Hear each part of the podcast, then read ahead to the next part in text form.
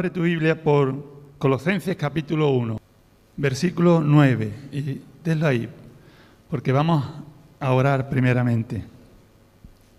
Padre, te damos gracias, Señor, en esta mañana. Gracias por el privilegio que tú nos das de pertenecer a tu pueblo. Gracias, Señor, porque todo lo que tenemos, porque todo lo que somos, te lo debemos a ti. En esta mañana queremos, Señor, que tú abras nuestros corazones a tu palabra. Que tú, oh Dios, nos hables, Señor, por medio de tu palabra.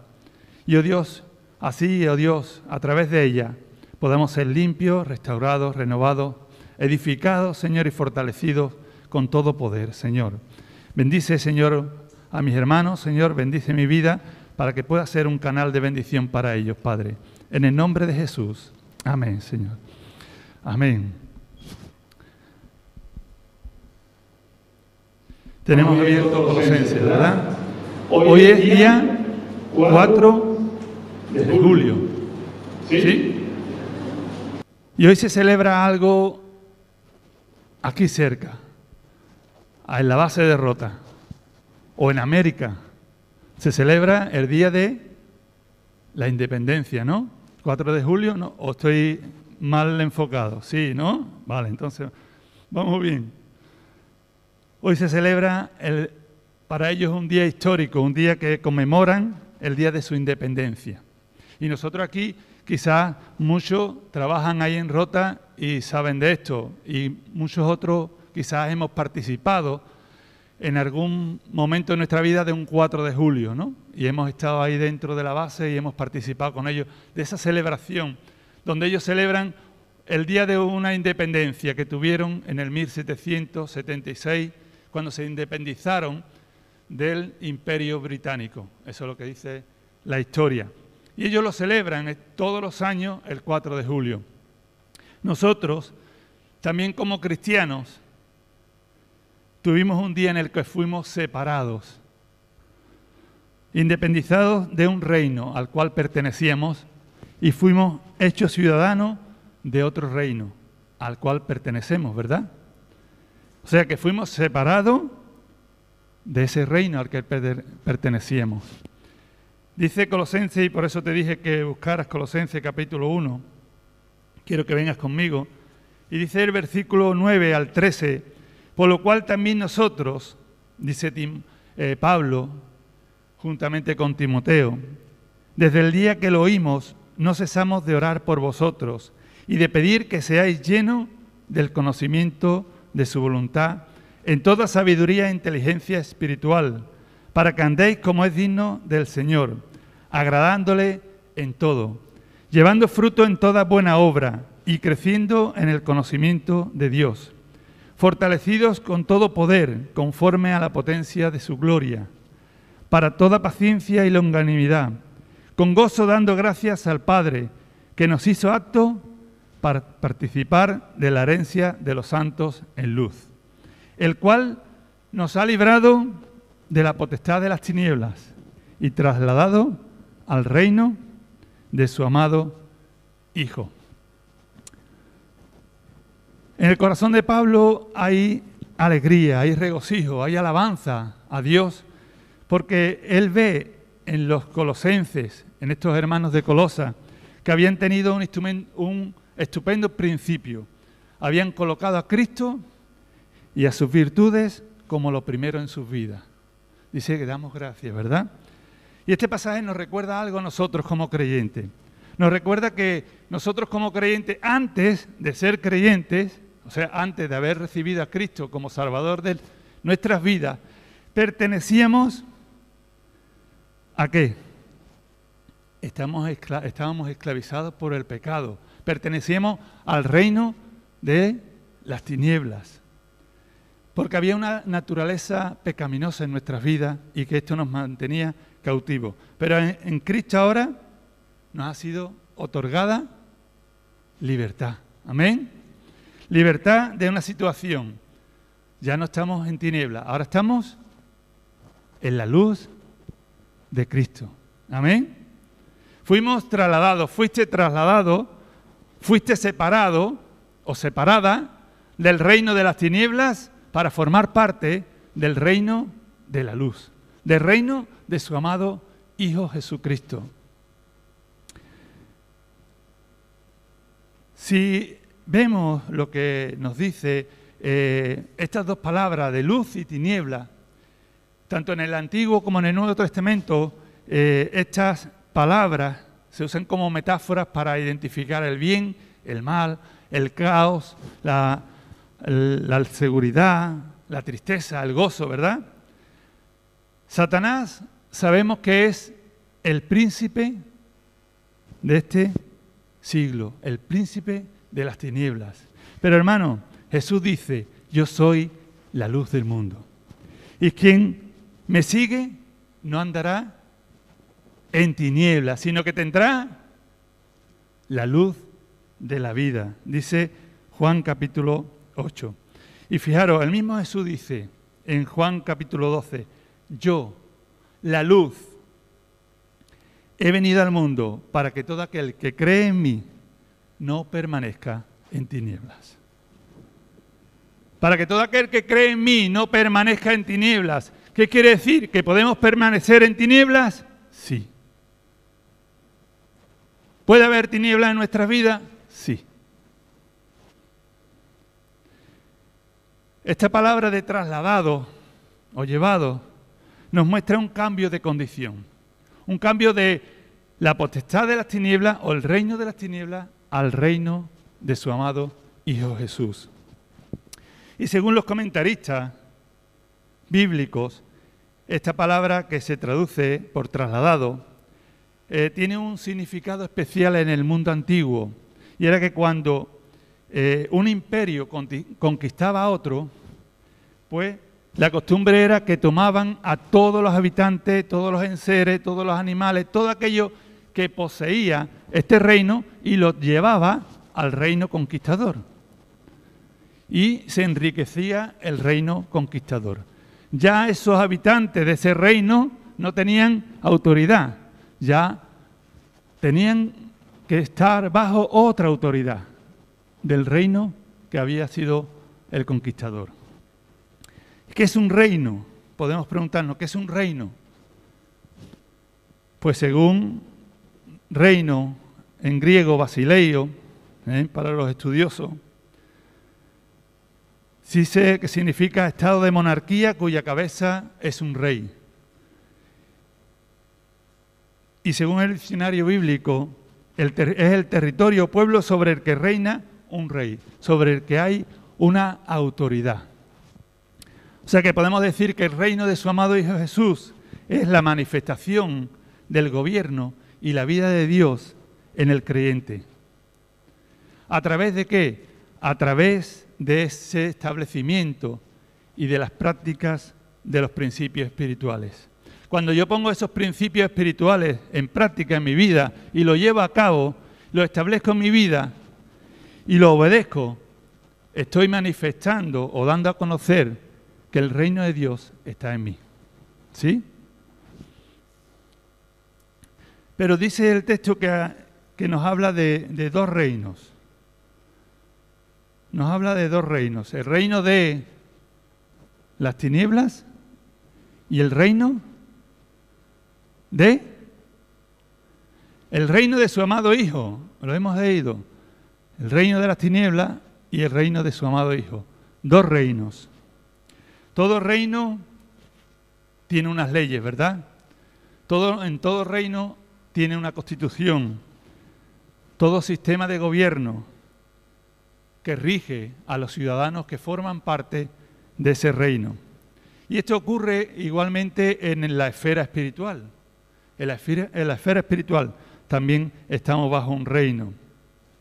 Sé a qué reino pertenezco por la ley que rige mi vida. ¿Estáis de acuerdo con ello? Sé a qué reino perteneces cuando veo cómo andas, cómo te comportas, qué leyes estás obedeciendo. El reino de las tinieblas tiene unas leyes y el reino de los cielos, el reino de Dios, tiene otras leyes. Nos podemos ir a la palabra de Dios en Efesios capítulo 2, versículo 3. Estamos de acuerdo con que el príncipe de las tinieblas es Satanás, ¿verdad? Dice la Biblia que es el autor del pecado, el padre de mentira, el Dios de este siglo, el enemigo de toda justicia de Dios. Y en Efesios capítulo 2 nos dice Pablo, nos muestra cómo es el sistema de este gobierno, de este reino de las tinieblas. Si lo tenéis, lo podemos leer juntos. Dice, entre los cuales también nosotros vivimos en otro tiempo.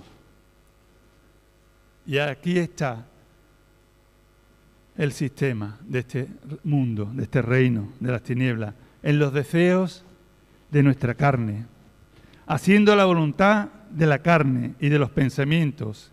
Y éramos por naturaleza hijos de ira, lo mismo que los demás. Ahí nos muestra Pablo cuál es el sistema que gobierna el reino de las tinieblas. Y Pablo se incluye diciendo, vivimos, éramos en otro tiempo.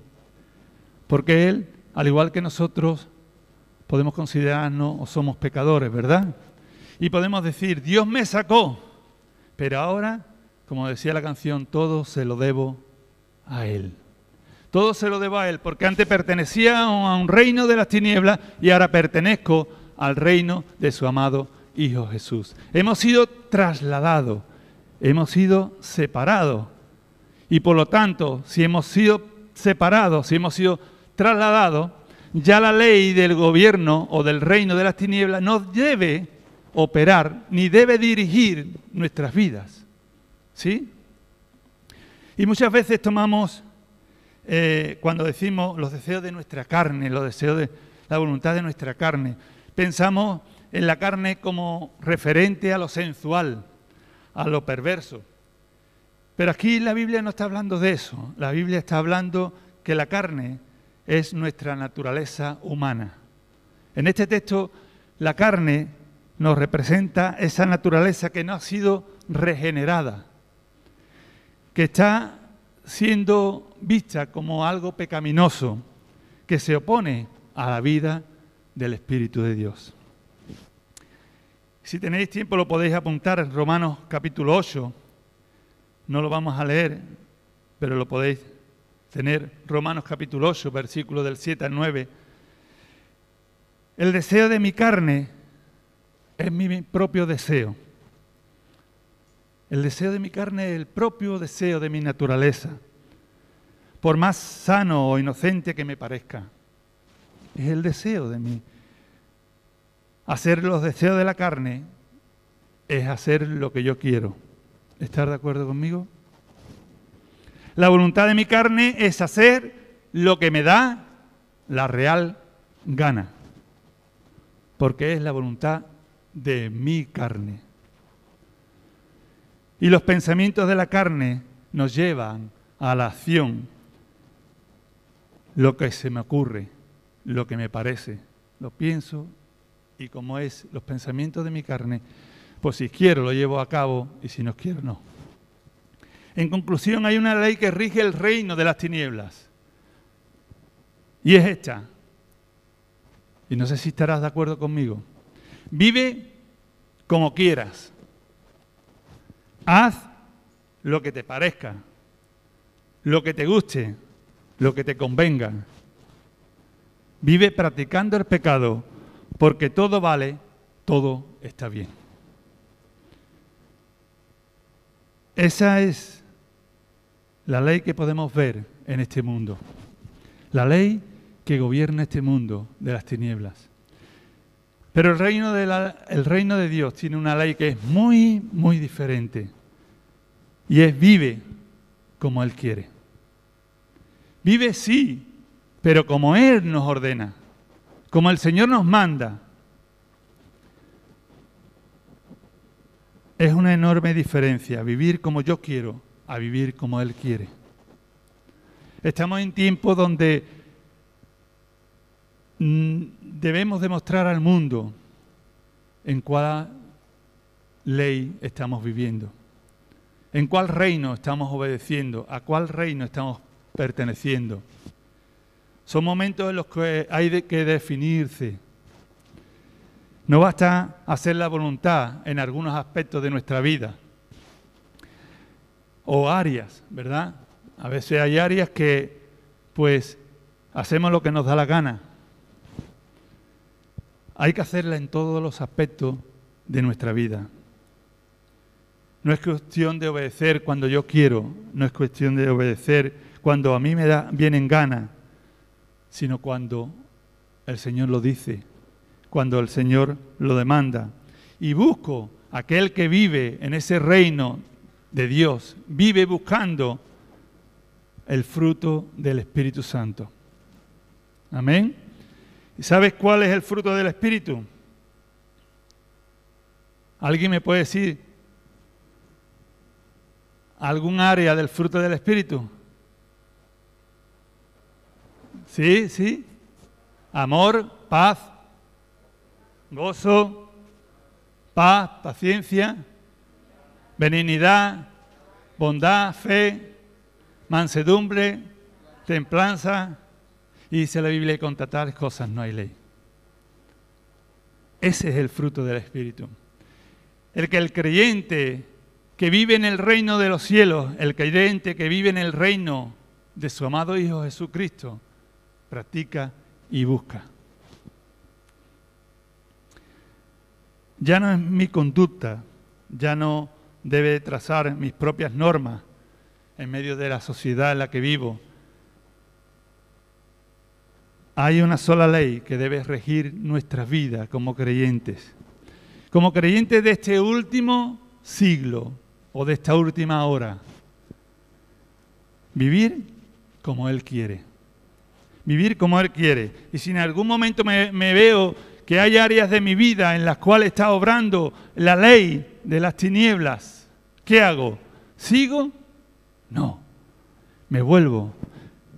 Reconozco que estoy andando mal en esa área de mi vida, que se están manifestando o se están viendo leyes que operan del reino de las tinieblas, del reino antiguo al cual pertenecíamos.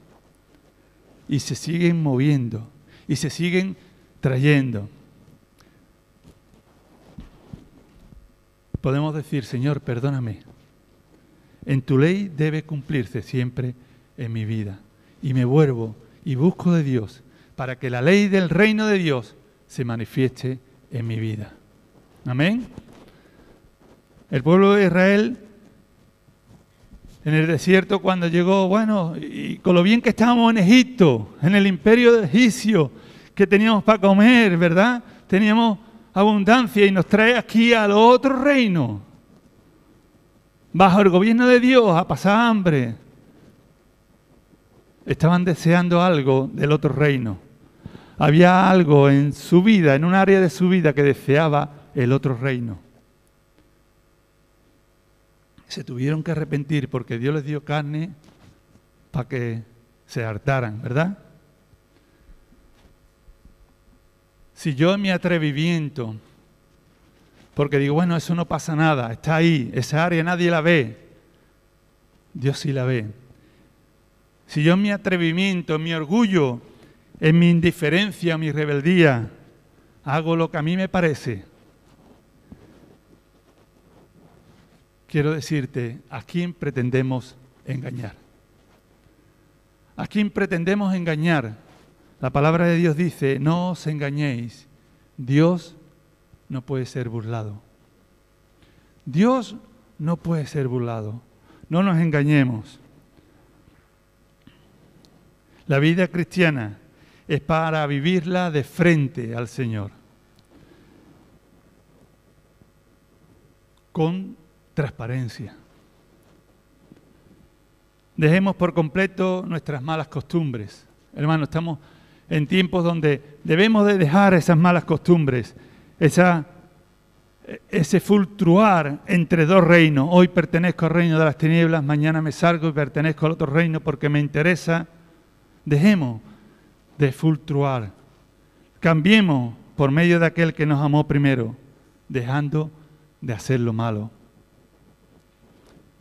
Efesios capítulo 4, versículo 29, del 24 al 29, lo podéis leer en casa. Y mi pregunta es, ¿a quién perteneces? Mi pregunta en esta mañana, ¿a quién pertenezco?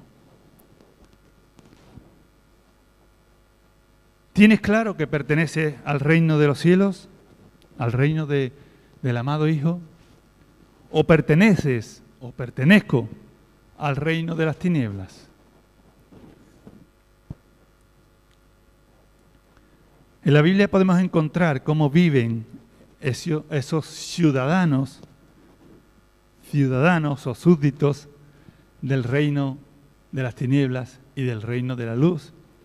Porque a veces no sabemos, pero la palabra de Dios, como se dice, es nuestro guía, ¿verdad? Nuestro manual de instrucciones del cristiano. Aquí sabemos si estamos andando bien o estamos andando con el pie variado para que volvamos y nos enderecemos. Amén. Dice Primera de Juan capítulo 2, versículo 16, porque todo lo que hay en el mundo, los deseos de la carne, los deseos de los ojos y la vanagloria de la vida, no provienen del Padre, sino del mundo. Eso no proviene de Dios. O sea que si te ves con alguna de estas características, nos podemos dar cuenta a qué reino estamos perteneciendo o a qué reino queremos seguir volviendo atrás. Y este texto, como hemos visto, los deseos de la carne, los deseos de los ojos y la vanagloria de la vida, son tres cosas específicas por las cuales viven aquellos que pertenecen al reino de las tinieblas. Puedes estar aquí en esta mañana, pero hay áreas en nuestra vida que siguen perteneciendo al reino de las tinieblas. Podemos estar aquí en esta mañana y hay áreas en nuestras vidas que no queremos que el reino de Dios entre.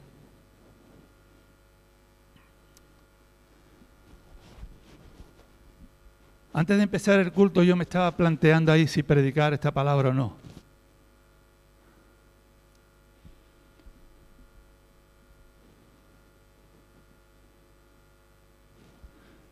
Pero hermano, tenemos que ser radicales en este tiempo. Ya no estamos para seguir jugando. Tenemos que ser radicales y definirnos a qué reino pertenecemos. Gálatas capítulo 5, versículo 19 al 21 nos dice, y manifiestas son las obras de la carne, manifiestas son las obras de la carne de aquellos que viven en el reino de las tinieblas aquellos que viven obedeciendo las leyes del reino de las tinieblas. Y manifiestas son las obras de la carne, que son adulterio, fornicación, inmundicia, lascivia, idolatría, chichería, enemistades, pleitos, celos, iras, contiendas, disensiones, herejías, envidias, homicidios, borracheras, orgías y cosas semejantes a estas, acerca de las cuales os amonesto. Como ya os lo he dicho antes, que los que practican tales cosas no heredarán el reino de los cielos. Los súbditos, los ciudadanos del reino de las tinieblas, están apartados de la vida de Dios. Son ignorantes, están endurecidos en sus corazones porque no quieren obedecer la ley de Dios. Son insensibles e inmorales. Pueden estar escuchando, pero son insensibles. La palabra no llega a sus corazones. Hay egoísmo, hay hipocresías, están llenos de codicia. Se manifiesta un espíritu agresivo Hay iglesias que están siendo quemadas por predicar la palabra. Hay hermanos que están sufriendo en otros lugares a causa de su fe, por practicar la justicia de Dios, porque hay un espíritu agresivo en aquellos que viven en el gobierno de las tinieblas. Hay una confianza, una dependencia y una exaltación de mi propio yo, de mi propio ego. Primero yo, después yo, y siempre yo, y en armonía conmigo mismo. Eso lo decía un tío de mi esposa.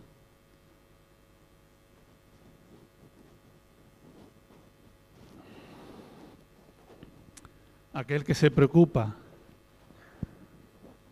por él mismo, que no se preocupa por su hermano, que no ora por su hermano, que le importa más las apariencias, lo que opinen los demás, y no le importa lo que opine Dios de él.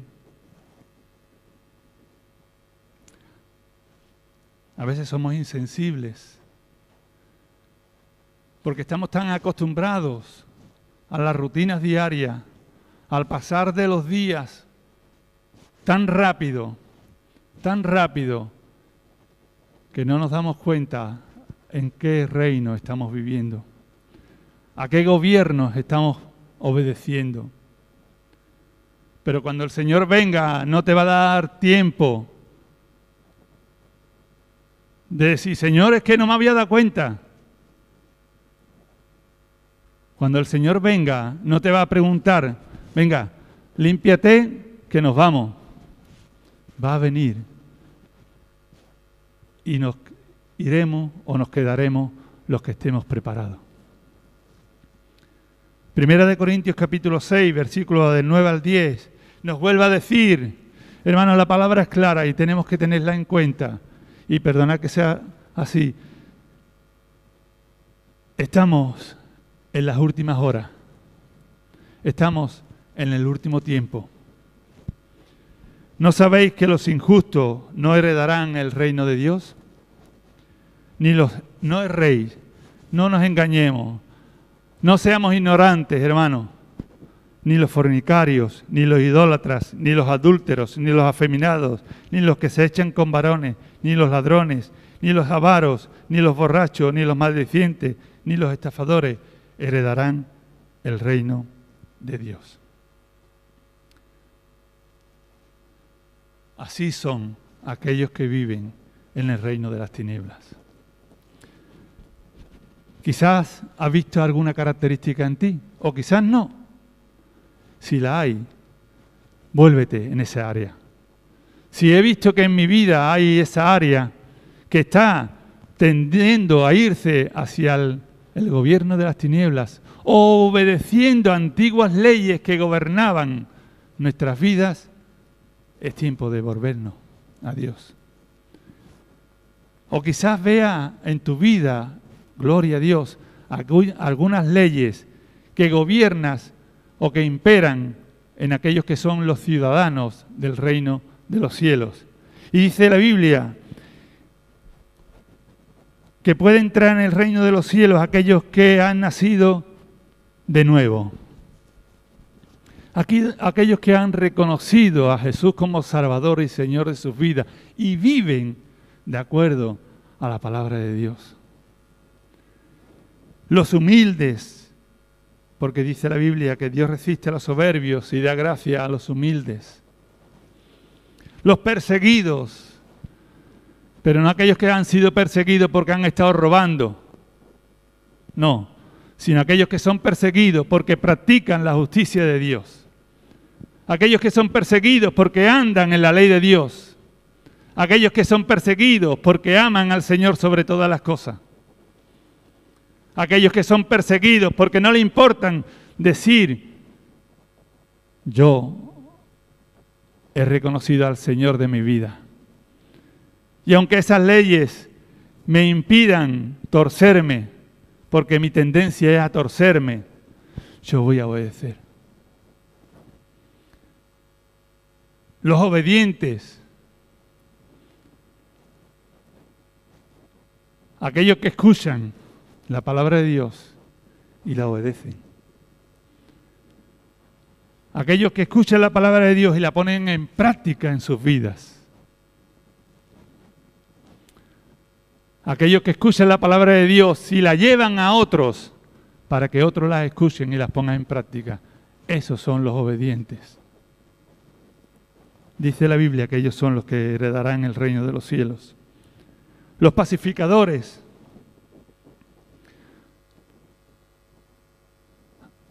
Aquellos que buscan la paz. Aquellos que buscan practicar la paz. Aquellos que buscan el poner a otros en paz uno con otro. Los lavados en la sangre del cordero Dice Primera de Corintios capítulo 6. Y esto erais alguno de vosotros, lo que hemos leído antes. Mas ya habéis sido lavados. Hermanos, hemos sido lavados. Hemos sido santificados. Hemos sido justificados en el nombre del Señor y por el Espíritu de nuestro Dios. Intentemos no ensuciarnos. Intentemos no ensuciarnos. Si fuiste madre o si eres madre, le habrás dicho muchas veces a tus hijos, ten cuidado, no te ensucie, porque lleva la ropita limpia, ¿verdad? No te vaya a ensuciar. No nos ensuciemos, porque el Señor viene por su iglesia por su esposa, lavada y pura y con sus vestiduras blancas y limpias. Aquellos que tienen ese amor verdadero por la iglesia y por la obra de Dios, aquellos en los cuales hay generosidad en sus vidas, aquellos en los cuales hay preocupación por lo demás y no por cuando yo tengo es cuando me preocupo, no cuando no tengo yo me preocupo, porque no hace falta que me preocupe para darle al otro dinero, para darle al otro algo, simplemente el saludarlo, estar con él, el darle una palabra de ánimo. Podemos mostrar que tenemos preocupación los unos por los otros. En los cuales hay confianza en Dios, en los cuales hay dependencia, en los cuales hay una exaltación sobre todo al Dios Todopoderoso. Al Dios que nos amó, al Dios que se entregó, al Dios que pagó a gran precio, a un precio muy alto, por ti y por mí. Para que tú hoy y yo hoy podamos disfrutar de la presencia de Dios y podamos disfrutar de la herencia que Dios nos tiene preparada. Amén. Quiero ir terminando. Y espero que, esta palabra, que con temor y temblor en mi corazón, yo la o la comparto. Me hago y te hago esta pregunta. ¿A qué reino perteneces? ¿A qué reino pertenezco? En Cristo no hay doble nacionalidad. En Cristo no puedo pertenecer a un reino y pertenecer a otro al mismo tiempo. O pertenezco a un reino o pertenezco a otro. O pertenezco al reino de las tinieblas o pertenezco al reino de su amado Hijo. Es tiempo que la iglesia del Señor, no solamente aquí en Rota, sino en el mundo entero, en estos tiempos se defina. Es tiempo que nos defindamos. O pertenecemos a uno o pertenecemos a otro. No hay medias tintas. O eres frío o eres caliente. Si no eres frío ni caliente, cuanto eres tibio, el Señor dice, te vomitaré de mi boca te echaré de mi presencia.